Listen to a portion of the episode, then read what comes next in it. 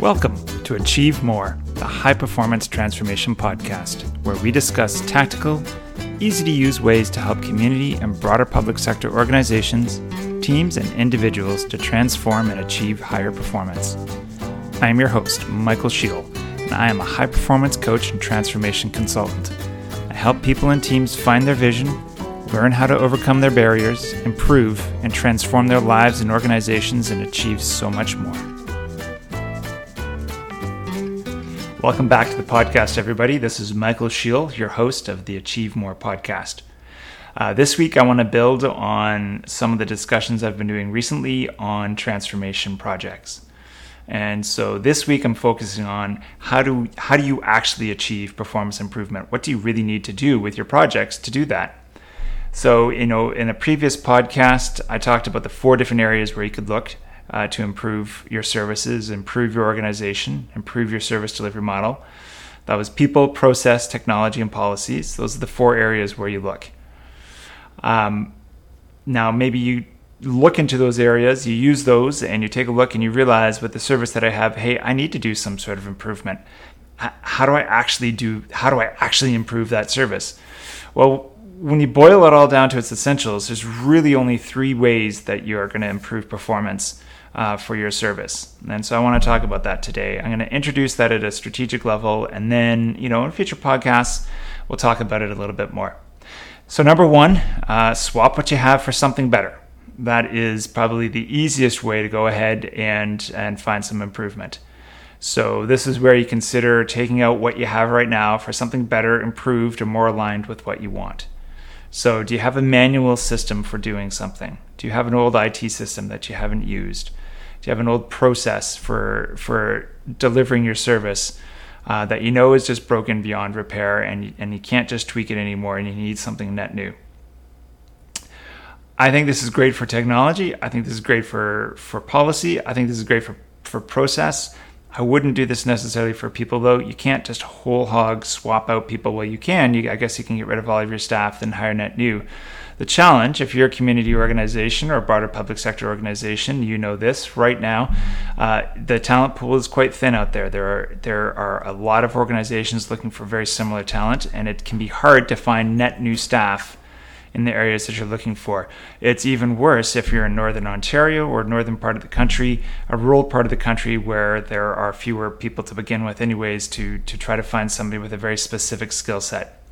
I also don't like swapping out people because, frankly, the I think the the biggest secret that you've got in terms of your ability to uh, find improvement is to work with the staff that you have. They actually have have it in their heads from their day to day working with your clients. They know where where the best secrets lie in terms of uh, improving your services, etc and the way that you would swap out something that you have for something better. So you would find that new IT system and you'd implement that new IT system. If you're going to swap out a process for a brand new process that's quite different, then you go through the process of figuring out what is that future state process, what are the steps, without even thinking about the current one, and then you go ahead and you implement that. So we'll talk about that some more in the future, but I just wanted to introduce the idea for now. So that was number one: swap out what you have for something better. Uh, number two, invest in improvement. Um, and this is really where most process improvement, optimization, or transformation projects come from. You actually invest in a project to figure out specifically and surgically where to strike to achieve the biggest improvements. And I purposely say invest in improvement because that is a different mindset than saying, hey, I'm going to cut costs to improve. It's actually really hard to cut to expand. Uh, it's really important to think about I want to invest in improving the quality and the efficiency and effectiveness of the way that we we run our business. So if I'm a com- community sector organization and I really want to improve that frontline service, you thinking about how do I invest in my people? How do I invest in my process? How do I invest in my policy? How do I invest in that future state so that we are going to be as efficient and effective as possible? How am I going to invest in it so that I can continuously improve moving forward? And then the other way is almost the opposite of that. Number three is reduce your challenges. All right. So number one, we talked about just swap something out uh, whole hog, just completely change it with something new. Number two is invest in a, an improvement project so that you really figure it out. Uh, you dive deep into how do I improve things.